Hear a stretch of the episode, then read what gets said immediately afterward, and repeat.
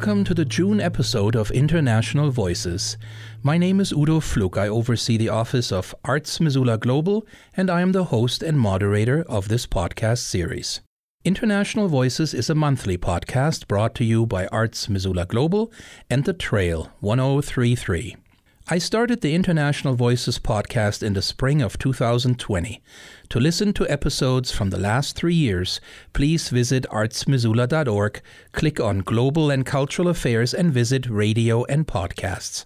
International Voices is a monthly podcast brought to you through a collaboration of Arts Missoula Global and The Trail 1033. The monthly International Voices podcasts in 2023 are exclusively sponsored by Orr McDonnell Law, advocates for all personal injury, family law, and landlord tenant matters. My guest today is Dr. Ray Callaway, Regents Professor at the University of Montana. Dr. Callaway is a prominent plant and community ecologist that obtained his Master's of Science at the University of Tennessee in 1983 and his Doctor of Philosophy at the University of California, Santa Barbara in 1990. Ray, would you please tell us a little bit about yourself? Give us a little background before we get into our first question. Yeah, sure. Um, and it's, it's, a pleasure to be here. Thank you for inviting me. Um, I, I, came to the University of Montana in January of 1993, so I've been been here a little over 30 years.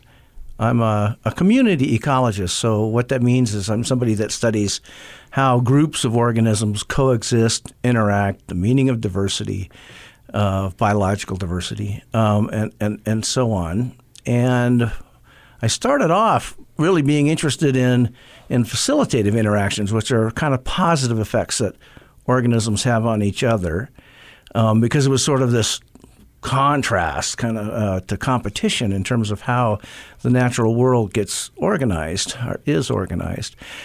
And then uh, we can, I mean, we can talk in more detail about it later. I got interested in, in um, exotic plant invasions or exotic invasions in general, and that's occupied probably more than half of my research time since then.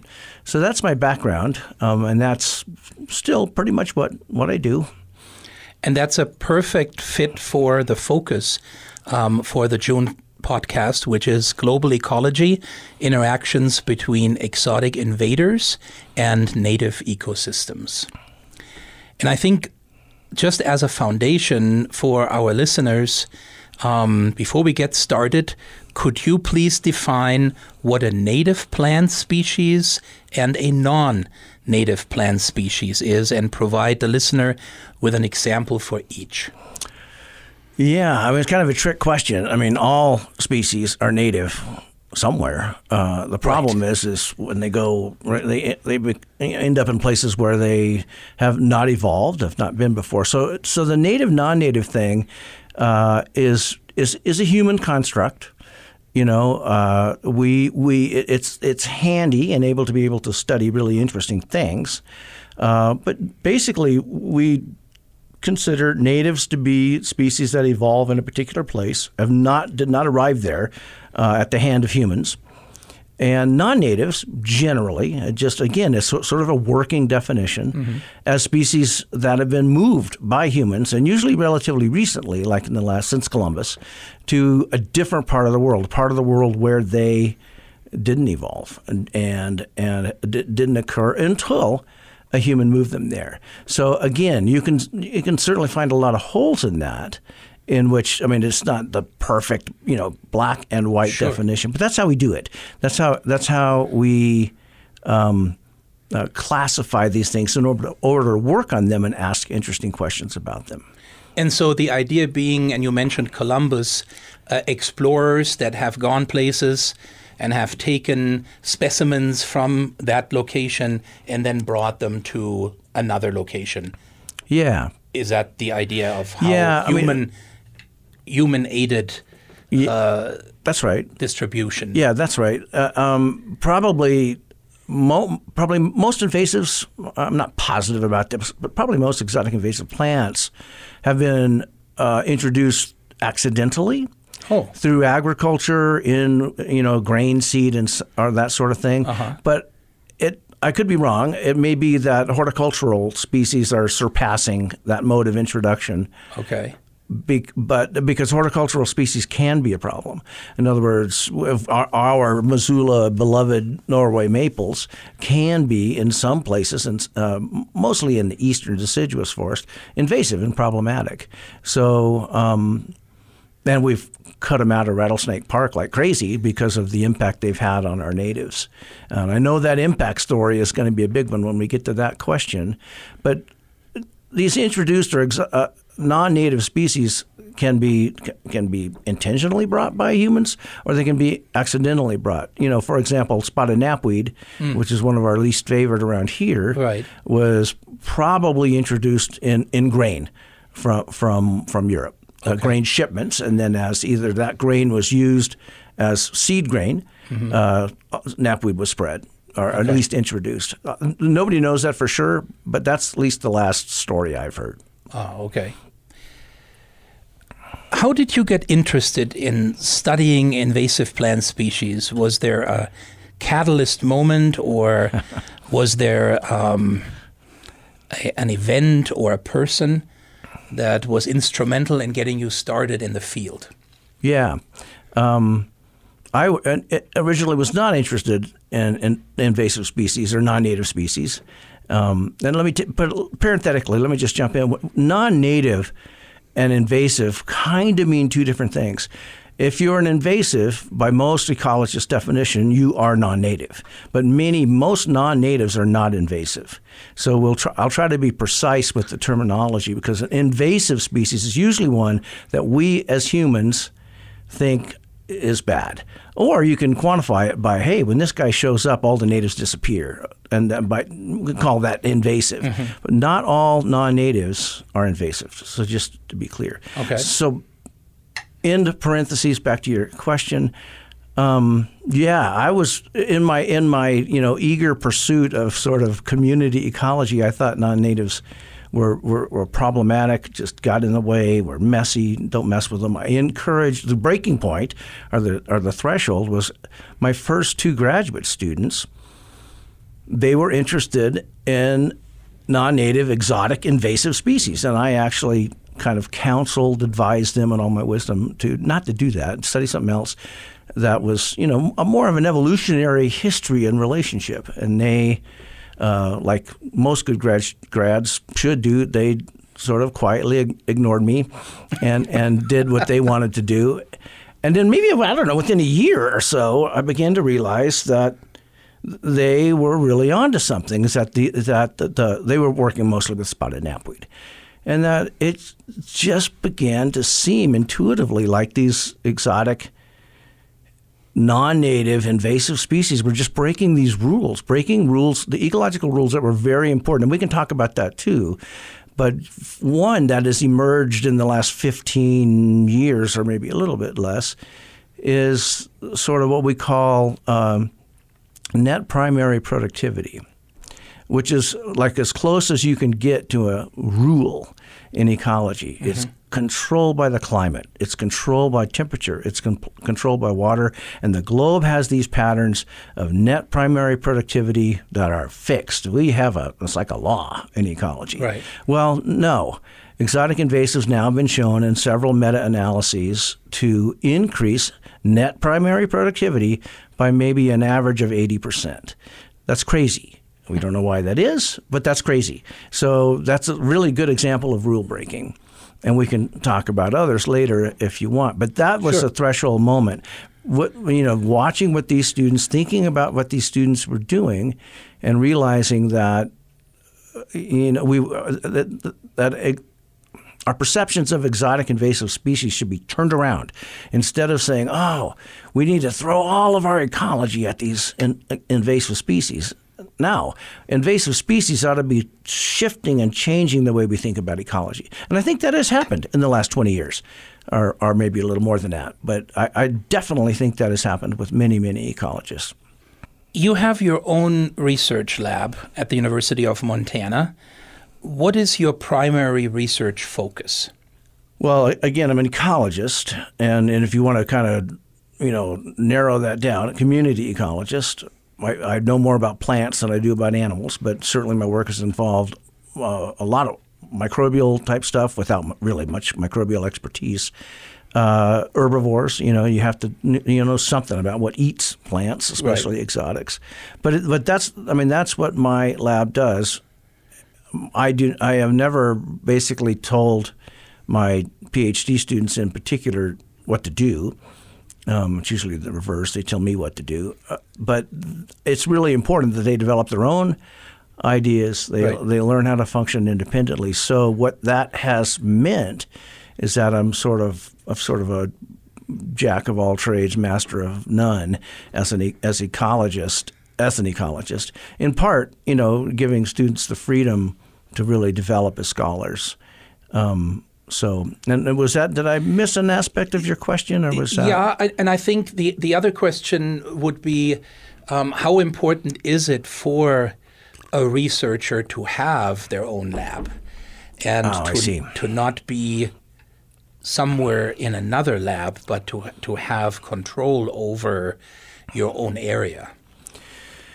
Yeah, uh, pro- I think super important, uh, uh and and it's it's, it's pretty simple. Uh, it, it, gives uh, it gives a, a, scientist, a scholar, a researcher uh, the freedom to be entrepreneurial, to fail, which is common, at least in my experience. The, the that's really important. In other words, and and if all of the ideas are coming from one brain at the top, there won't be that many. Uh, and if you allow students or others to develop ideas and then, you know, parasitize them, I've done a good job pretending, you know, I've had something to do with most of my student stuff. Uh, th- I mean, then you have multiple brains working on on the same ideas or, right. or, the same subject, and you will do better b- by uh, encouraging that entrepreneurial spirit. Th- I mean, we're in an age in which team science is really important, but the, the, the, I really believe that it needs to be very organic or as organic as possible. Instead of telling people to work together, allow people, giving them the opportunity to, to co-generate ideas and then uh, opportunities to you know charge off with those ideas, but without telling them or mandating you know what they right. should be doing in science. And we we are this is uh, this is an always in my now I'm going to off on my own little rant. This is a threat, in my opinion, all the time to science uh, in in actually in, in in the West. In other words, not giving scientists you know the chance to be entrepreneurial. And I would think that having your own research lab also um, aids in connecting with other um, research facilities around the world and making this uh, something much bigger than if you would not have your own laboratory. Yeah, or at least has given me the opportunity opportunity to make those choices myself. Right. And I've because I I do a lot of work that I call biogeographical. In other words, looking at a species in its native range and how it behaves and what it does, and species in its non-native range right. and what it how it behaves and what it does. To do that, having really good colleagues around the world which is one of the reasons I'm here talking to you, right. is is really important. In other right. words, I and so developing those long term relationships that for me have developed into just really fantastic friendships uh, has been a highlight of my career, and it is crucial to studying, really getting at the uh, the mechanism behind exotic invasions. And to connect to that, you're saying most of your current work is on interactions between exotic invaders and native species. Can you elaborate a little bit on why this is truly a global issue and not something that is in any way a local? Yeah, uh, you rein me in if I if I uh, head off in the wrong direction. But sure, the the it's a global issue or a biogeographic issue, which is the same thing because the, these clues come from studying these species in their native range. For example, let's go back to spotted knapweed. Spotted knapweed is a kind of a nobody in its native range of Europe. You know, I've driven around many, many, many, many miles in countries looking for it. Um, and it, you know, grows by the side of the road, maybe in some rocky places, but it is not a dominant thing that appears to be driving out other of its own co-natives where it's native. Here, where it's non-native, it's taken on a very different kind of role, and that and that is by driving out other species. Now, that's just the tip of the iceberg because you know we take species from uh, uh, the the native and non-native range. We right. put them in the greenhouse. We make them do things together under controlled conditions. We give them their soil biota or not. And soil biota is an amazing part of the picture. Uh, so we do a lot of things to try to manipulate what goes on at home versus what goes on here. And that gives us insight into things that may make a species invasive. So that without that biogeographic component or connection, you cannot know that. You can make strong inference or get strong inference, but you can't get the most powerful information until you find out, well, you know, spotted knapweed invades really highly diverse communities here in experimental setups and um, responds in a, in a, in, a, particular way. A colleague of mine, John Maron, has done just some fantastic work on that. Well, you set up the exact same experiments in where they did in Switzerland, and spotted knapweed hardly can move in.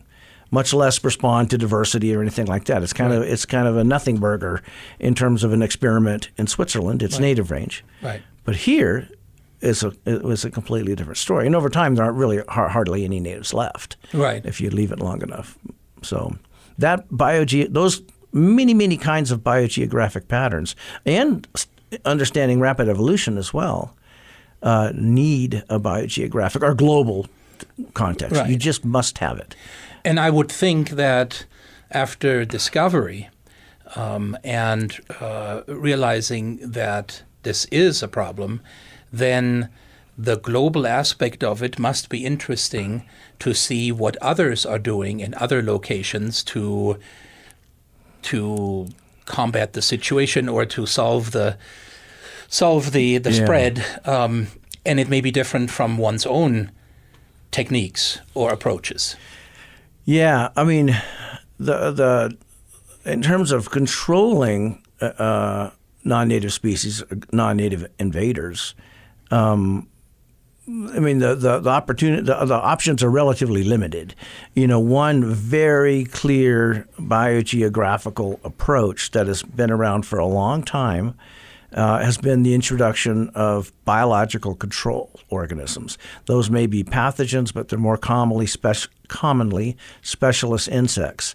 In other words, insects that only attack one genus or sometimes one species. They're highly adapted to very specific defense chemicals in the in a particular plant species. And the idea, one of the the leading idea for successful invasion is that plants get away from those specialist insects when they are brought to a new range. Right. And so biological control is bringing those insects uh, to uh, to to the non-native range. Uh, so we've introduced I don't know what it is now, but at one point it was 11. I bet it's more than that now. Insects to try to control spotted knapweed. Some with uh, some effect and, and some with um, not so strong effects. Um, but th- that whole industry. Biolog- uh, you know, of biological control is built on your global perspective, right? How to how to do it how to control the spread mm-hmm. of these things mm-hmm. in their non-native ranges. Again, they're not an issue in their native ranges. Right. Um, uh, then, of course, you know, by far the most successful, uh, depending on how you want to measure it, uh, would be uh, the the use of herbicides. Mm-hmm. Um, for example, knapweed can be uh, controlled for a period of time quite well, you know, with with a with particular herbicides.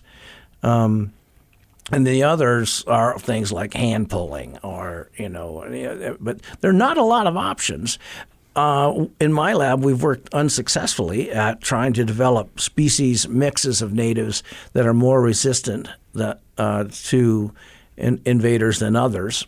And uh, the the problem is, is we can't find a consistent suite of traits, but we have, uh, you know, tried to put together you know, species that look like they're good competitors.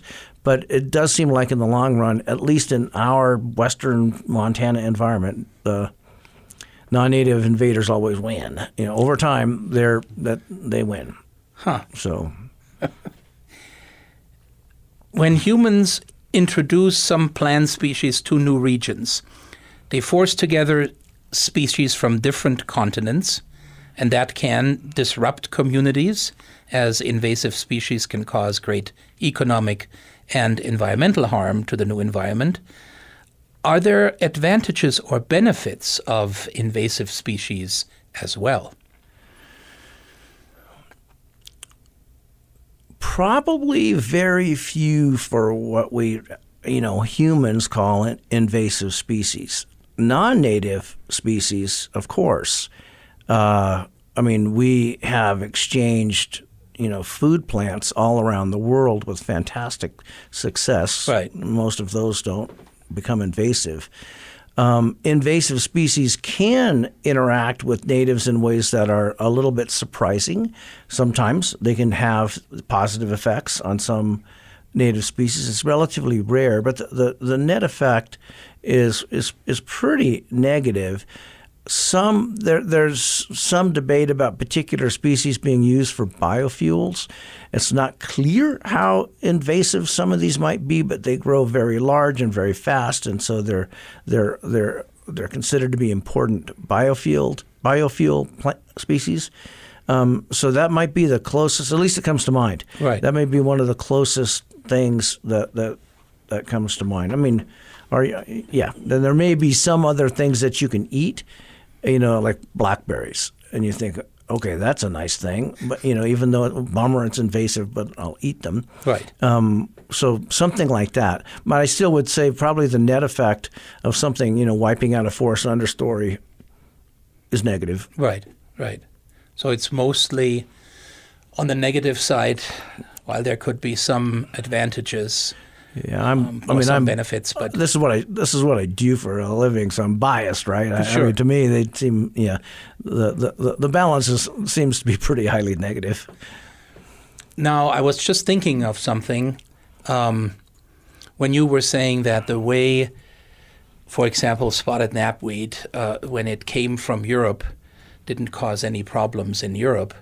Um, over here, through grain shipments, most likely, then it was in a new environment and just went crazy. Are there are there um, plant species known where this has gone the other way, where um, they grew here and were not an issue, but then somehow through trade or explorers were brought to other parts in the world and caused a problem there. Oh yeah, uh, invasions go in every direction. Uh, I thought so, uh, there there has been uh, uh, a lot of debate uh, on on differences, proportional differences. Like Europe is more invaded by, I mean, uh, North America is more invaded by Eurasian plants than vice versa. And so some people would argue whether there's something you know you know different Mm-hmm. about that, but we don't know. It could be just the how aggressive people have been about moving stuff in one direction or not. Hmm. But um, yes, for sure. So, for example, Canadian goldenrod uh, is is uh, which Canadian North America you might expect uh, is is quite invas- invasive in Eurasia. Um, our uh, uh, what is it? Joe or Virginia uh, Prunus virginiana is very invasive in northern Europe. Rhododendrons. So you can come up with quite a large list of North American species that are invasive in Eurasia, or uh, you know, um, you know, China, for example. Um, South America. So it So it truly goes both ways, even though we only typically look here how it impacts us. that's correct. But but it's the same if we would look in other locations. They're having most likely the same issues. There, it's not most likely they, they are having the same issues. But but it is interesting. For example, I mean, Americans uh, probably are a little more uptight about it because a lot of North America is in somewhat closer to a pristine state or a natural state, native plants are over large areas, whereas in Europe that's less common. Right. Um, uh, and so uh, Americans might see it as a bigger problem, and we might, you know, in, into areas that we try to conserve. Um, but yeah, it certainly it it goes it, not just both ways, but in all directions among continents. And that, that brings up another kind of interesting thing. Usually, the invasions that are intense and that seem to cause the most problems, it's, it's a big jump. It's a large move. It's not like going from you know, you know, Maine to to Washington State. It's like Europe, North America, North America, China, you know, South America to the Hawaiian Islands. So large. This kind of thing. Yeah, where they've really been separate. And mm-hmm. usually, this is debatable, but it, usually the more unique the taxa is, like a genus that you do not find at all in North America, like there's almost no Centaurea. That's spotted knapweed. There's almost no Centaurea in a species in North America, maybe one. Uh, in Europe, there are many, many, many, many, and so it's it's not just a new species in North America; it's a new genus, mm-hmm. and so it may be that you know going to a place where there's nobody like you, it, it could be important for invasive success, but it's not always like that. To, to, to, be sure. Now you were you mentioned just a little while ago that um, when you have traveled uh, in Europe uh, to look for spotted knapweed. That here and there you saw some, but it wasn't a, as big yeah, of an issue as right. you would here. Um, where have you traveled internationally over the years, uh, aside from Europe, where um, you have uh, where you have found interesting uh, interesting situations or cases of species that um, yeah a lot of places. Um, well, one of the more interesting now, I think, and I, I, I haven't been to all of these places, but I, am involved now in uh, what I just think is a really fun project, and it involves a number of different uh, North American native uh, conifers, mostly pines, and it's one of the it, it, it's it's partially interesting because it's related to one of the biggest biogeographical millions of years ago kind of thing, split. So um, everything in the pine family, that's larches, that's pines, that's spruces and firs and so on. It's they're all native to the northern hemisphere. Mm-hmm. And that's where you find them and they're super widespread. None of them, nothing in that family, the pine family, is native to the southern hemisphere mm-hmm. or Gondwana land. Um, so that in itself is kind of cool. Here's this 200 million year split, and that's when Laurasia in the north split, split from Gondwana in the south, and then the conifers evolved after that. Most of them, except for the really ancient ones. So that's kind of cool. But what adds to the kind of the coolness is that many of our, our native pine trees have been hauled off, hauled off to the southern hemisphere, where they ha- have produced incredibly productive pine plantations. And so, and then they escape mm-hmm. uh, from there. And some of them have become quite invasive. And so I've been involved with uh, uh, folks in New Zealand and, and uh, uh, Chile and Argentina, Brazil, South Africa, uh, Australia, mm-hmm. on, on measuring things like impact uh, and uh, another word, and we found it. So there's all these pine. You, you, do the same pine canopy in the southern hemisphere wipes out a lot more species than that pine canopy in the northern hemisphere, or at least correlates with a wipeout. Um, and so that's kind of that's kind of interesting. We don't know why. It may be chemical, you know, no, novel chemistry. Right. Um, but uh, we're, we're also exploring things like down in the southern hemisphere where they're not attacked by as many. They grow like five times faster down there. Um, are they? They also appear to be more resistant to drought. Uh, than they are here mm. in terms of their growth rings. We don't know that yet. That's um, that's uh, what we're working on it right now. Um, I've been coring a lot of trees in the west and in the southeast, um, and it looks like here drought means a really small ring. They don't like it. Down in it seems like in Chile, they don't care. You know, and they might be a little bit smaller, but they're still growing like crazy. Huh. And we don't we don't really know why that might be, but we have some ideas.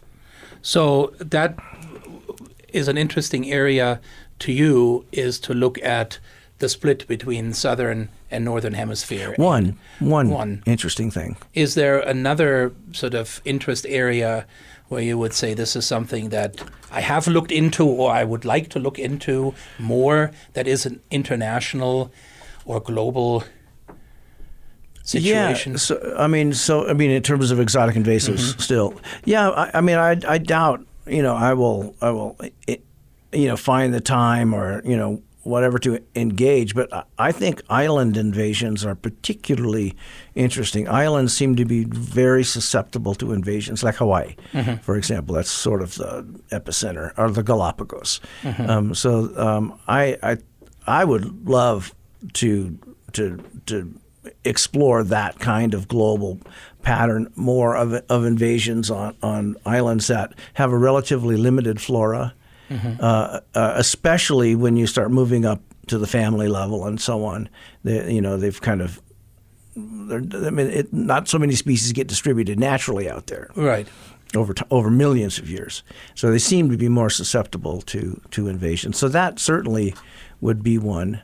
Um, I have worked in uh, um, a, a little bit of a diversion, but um, one of my first international uh, experience was working in the Caucasus of Georgia, Republic of Georgia. But I went there to do uh, alpine research, comparative alpine research with a, with a, uh, um, a Georgian scientist. And while there, well, I went back and forth maybe five times.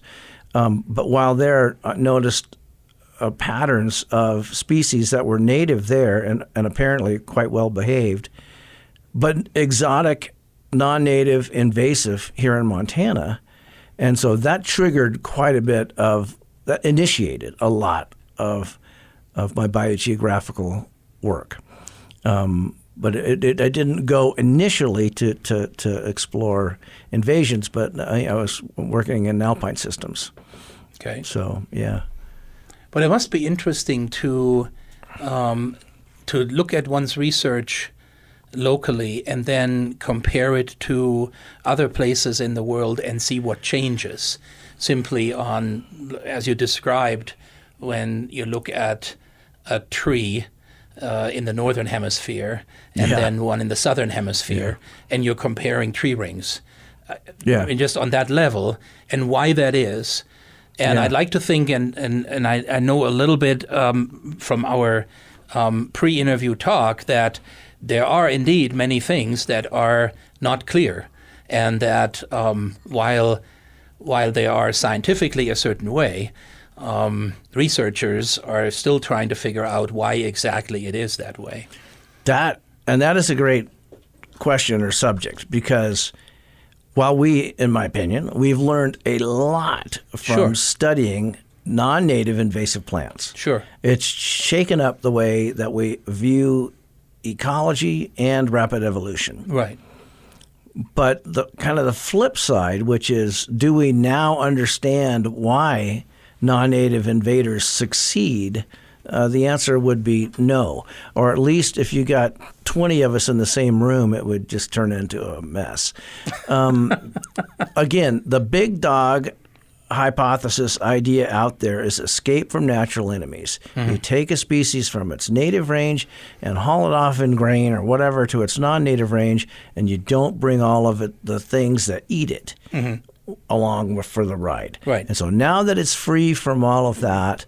Uh, con- consumerism, herbivory, and pathogens. Right. Now it can compete to its heart con- heart's content, and all the natives they're still being eaten by, you know, their their their the stuff they co-evolved with. Right. So that is the big dog hypothesis, but there are hundreds of studies and many many many many conflict. So it's not like you know that is just shown to be oh the perfect thing that describes it all. Uh, you find examples of the, we've learned a ton about mutualisms, and a lot of it is counterintuitive. Usually with the fungi, the mutualistic fungi that live in plant roots called called mycorrhizae. Well, uh, there's a lot of evidence that non-native invasive species interact with mycorrhizae in their non-native range, which is really weird way differently, very, very differently. But does that consistently seem to explain exotic invasions? No. Uh, so, novel chemistry. Okay, now there's some cool evidence that if you show up with some you know biochemistry that the locals haven't seen, you can gain an advantage. Is that consistent? No. And so, and, and there for one mechanism or hypothesis after another, we end up learning really interesting things about ecology. But we have we have a ferocious time trying to pin down why exotic, uh, non-native, invasive plants do their deed. It's it's it's it's a, it's a it's a very frustrating thing, but it, it, it's true. But that also, I mean, means that there is lots of research that needs to be done, and that um, to discover these things and to actually find out why. Yeah, um, it is a certain way. True, uh, uh, true. Uh, although my my hunch is it's it's like a lot of things when you start dealing with like in a community with mm-hmm. many moving parts mm-hmm. and types of interactions that we don't fully understand that the success of something like spotted knapweed is due to a lot of things um, and it may be depend on it if it's in a wet place or a dry place. I mean, there's all of this conditionality that um, probably has to be embraced, um, uh, which is tough for scientists because we don't want, you know, conditionality. We want a, a, very clean suite of hypotheses and answers to them. Right. Um, but if it's a if it's a highly integrated process um, if it is, then it was. It's not just more experiments because we've done a lot. it, it, it would be trying to interpret them in terms of some more integrated way. Mm-hmm. And again, I don't. Do I know that? No. Uh, is is that likely to be important? Yeah, I think so. Is your research a catalyst to environmental policy development, or have you um, seen any of that moving in that direction? Um, well, I mean, I'm a very pointy-headed guy. I I like basic science. I, I love it. Um, so I think if you were to be talking about my research, I don't think so. At least nobody's told me. Um, but if you want to talk about uh, uh, uh research on exotic invasive plants, yes, for sure. I mean, a, a, a, lot of policy has developed, and, and probably, hopefully, more would. But there's conflicting political things. So, for example, let's just say that the horticultural business uh, is a source of uh, of introductions of you know every once in a while you get a new invasive plant. Well, that that industry doesn't want to see restrictions on uh, totally understandably, on, on species that they bring in to sell and for economic gain. And you can multiply that out in, in many ways. So, probably some kind of reasonable kinds of compromises uh, are, would be important um, in terms of policy. Um, yeah. So and and and and, and certainly the, the, the criteria for moving stuff around, whether it's soil or plants or seed, from continent to continent, that's tightened. You know, okay. It's very hard for me to get a soil permit now to work with um, soil from Europe. Let's say. Sure. I can do it, but right. yeah, I have to, you know, sell my firstborn, but I can I can do it.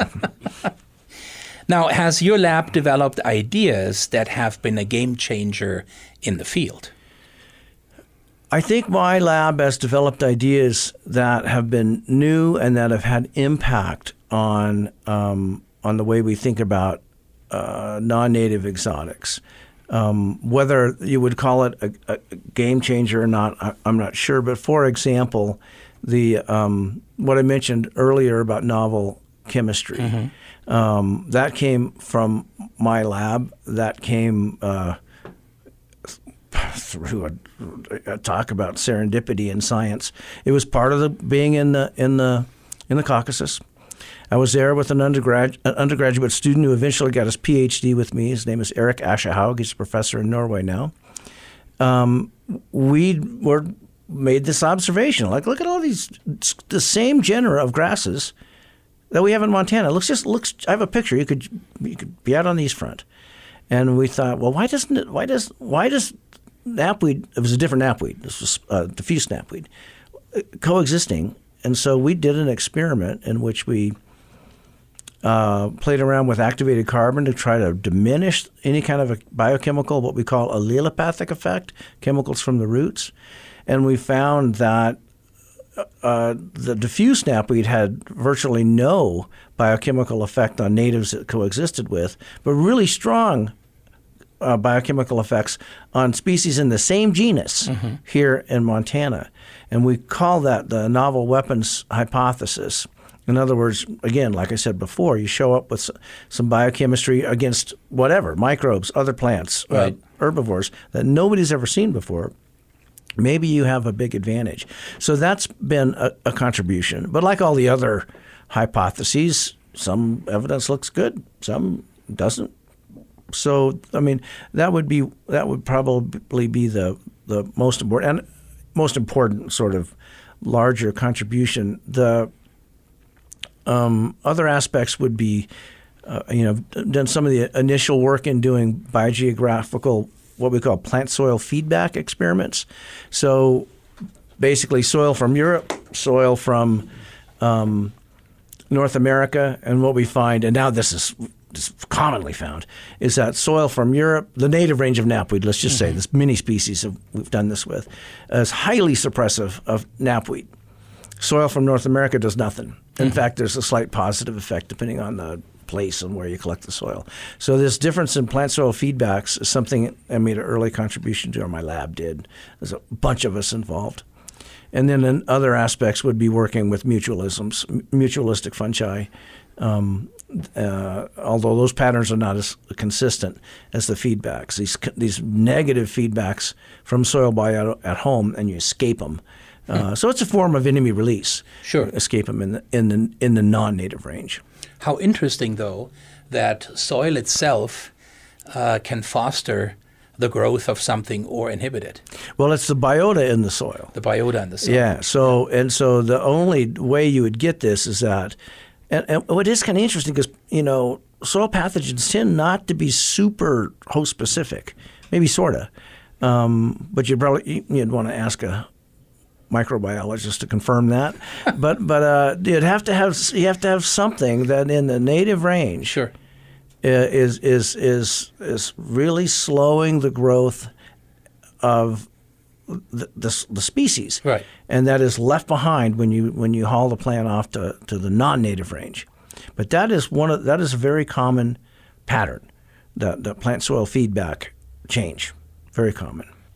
Okay, that was something very specific. Is there anything more broadly conceptual? Yeah, but I, I think I'd have to say it's been something a, a shift in the in the kind of the ecological world that I've been involved in, but not something that's been just like derived or emerged from my lab. Sure. And I, I think I would argue that uh, for a lot of us, invasive uh, plants have, have, have, led us to read kind of evaluate sort of fundamental principles about how communities or nature is organized. So when I was a PhD student, I was pretty much told, don't call yourself a community ecologist because they don't exist. And you know, every the, and, and the, the, basically the dominant way of looking at things was, you know, plants, especially plants, were individualistic things. Now, I'm an individualistic human, that's for sure. Uh, but plant communities are not very individualistic. If indeed you can take some with an evolutionary history, mix them up, and then they behave differently. What that means is their interactions over time change their community interactions with each other. That establishes some level of a network of codependence or co-aggression or co-something, but they're not acting individualistically. So I would say that exotic invasives challenge the notion that you can just mix up any old group of plant species based upon some suite of traits and predict what they're going to do because no evolutionary history matters and if that's true that's a very that really upends the 1980s 1990s kind of version of how nature is organized it's more codependent has more historical meaning and, and so on. And and that indeed is is important. If evolutionary history matters to a plant community, um, that's a profound change in the way ecologists have been thinking for the last 20 to 30 to 40 years. Now, listening to you, this is of interest to scientists, researchers, but I also think that there is value to the local community that people live in. Um, why is it important for a community to have an ecological knowledge base? Well, when it when it comes to this particular subject, it's a pretty big deal in, in western Montana. Uh, I mean, if you've had your property, you know, kind of engulfed in leafy spurge, uh, cheatgrass, spotted knapweed, sulfur cinquefoil, you know, Dalmatian toad flax, that, you know, that's probably not something you're very positive about. Um, and so, and if you use that land, you know, to for agricultural purposes, you're highly likely not to be positive about that. um, and so, knowledge about that, how to keep, I mean, it is one of the main jobs, especially as you move, the more you move to the west, of Montana ranchers to control uh, the quality of their of their of their range for right. their animals, and so that, that's that's a big one. I haven't even touched. We haven't talked about like aquatic invaders you know, that can do serious damage to to you know our streams and rivers, and probably our streams and rivers have been more altered by exotic invasions than our terrestrial systems. I always uh, see that probably needs to be taken out of that sentence. You know, they have right. I always see that going up to Flathead Lake, um, these signs that say oh, yeah. uh, "Do not." Um, bring in boats from other yeah. areas without checking. Yeah. And so they need to be checked for certain kind of mussels, mussels. or things that might be growing on the bottom of the boat yeah. that could then be released yeah. into the local yeah, waters. Usually it's transport of the larvae, but yeah. So uh, you know, our our University of Montana's Flathead Lake Biology Station, biological station, uh, is very involved in that. You know, J- Jim Elser, the director up there, is you know quite aggressive about keeping tabs on on how how things are going. But that's just one. I mean, Flathead Lake has a lot of exotic species in it. Right. But we so, like some of them. We like right. to fish for them. So the aquatic side is another important one. Um, Huge. That's what you were saying. Yeah. That is also important for people, for the average person to know about. Yeah, and and and this goes gets back to your positive question. So, for example, the, I mean, brown trout in the in the Clark Fork, that's not native. Yeah. But it is the it is the now it's become yeah. the center of of our sports uh, angling. Uh, activities activity yeah. A- and so uh, it is an obvious conflict there that needs to be approached with, with wisdom and and and and sort of making priorities. You know, most of us like to fish, right? And so that, and there's there's no clean answer, right? Uh, but that, that, there's there's certainly a positive effect of on, on a lot of us, you know, of brown trout. And it seems as though just listening uh, to you speak there, the importance is that these these efforts are strategic. They're not they're not sort of coming out of the blue and doing something for a while in a certain area without any sort of larger plan. It needs to be a strategic approach to control these things. May they be on land or in the water or wherever else. Sure, and a strategic often involves, you know, multiple landowners because you know if you if you spray the dandelions in your lawn and your neighbor doesn't, they'll come back right um, faster. They'll come back anyway, I'm sure. But um, yeah, for for for sure, it has to be something that that is planned out, and and it's also important in that strategy to realize virtually all of the kind of control or what we want to do or how we even perceive exotic invasives is us. Yeah. It's humans. Right. And so um, maybe if we all thought a monoculture of spotted knapweed in flower in August was the most beautiful thing we could ever imagine, we probably would be like, hey, we want more of this. Um, but most of us sort of see value, uh, human value, right. in in the systems that have been here for a very long time. Um, but it still is all boils down to what you know, a kind of a human value system. At least that's my opinion. Others might argue, no, there's something inherent sure. about Gaia or something, but sure. that's not my perspective. My perspective is that you know, and I would then argue for the value of of of natural or semi-natural systems. Now, do scientists in your area? Um, is there like an international um, association or an international group that looks at these things on a global scale?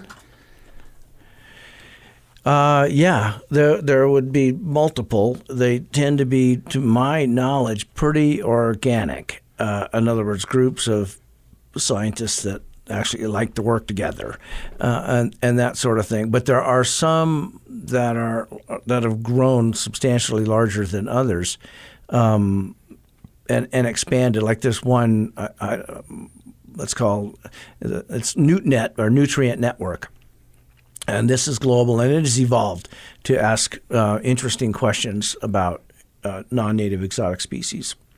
So yeah, um, and then there are there are more official types of organizations uh, that would be like you know groups of countries and, and this sort of thing. Right. But tend, they don't tend to be involved in the same the kind of research that, that I do. Okay. You know, mechanistic you know Okay. kinds of things. There's uh, the the CABI program, uh, CABI International, and they they're they're, they're global. Uh, they maintain a lot of really cool databases. They evaluate biocontrols. They evaluate um, the impact of different plant species and so on. So yeah, and I'm probably scratching the surface in terms of Sure, other sure. other more formal organizations. Right. So But it seems like with a topic like this one that there is um, a an international awareness, but also the desire to um, streamline approaches, perhaps, or learn from each other to to solve something. Um, Yeah. Much more so than it is an individual's effort. Oh, um, for on a sure. I mean, you, if it's if you if you want to, solutions are are political decisions. It, it, it, there's no way to stop it at the border, right? It's Right. it's something that has to be Right. negotiated and talked about by uh, both source and sink, Right. For for these things. Now, after all these years of research and many discoveries, what are some mysteries that remain in your field? Coming to the end of our podcast time, I thought I saved that one for last. Yeah, that, that, that, that's hard to separate out what's not a mystery. Um, one of the one of the crazy things about ecology is is uh, is that the questions are the, the hard part. Uh, uh, really, and uh, answers can be hard too, but we don't always know what questions to ask.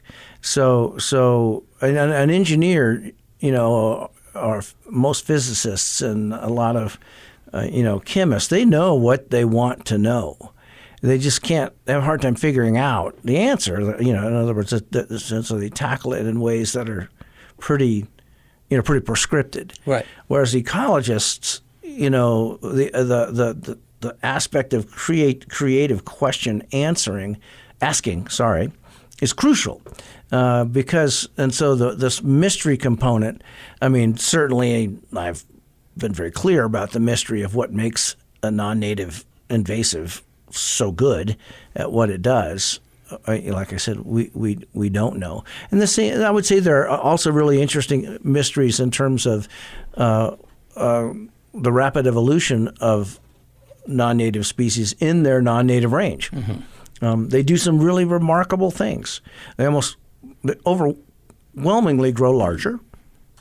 Uh, they tend, they, they very often tend to be much more competitive. We've already talked about that.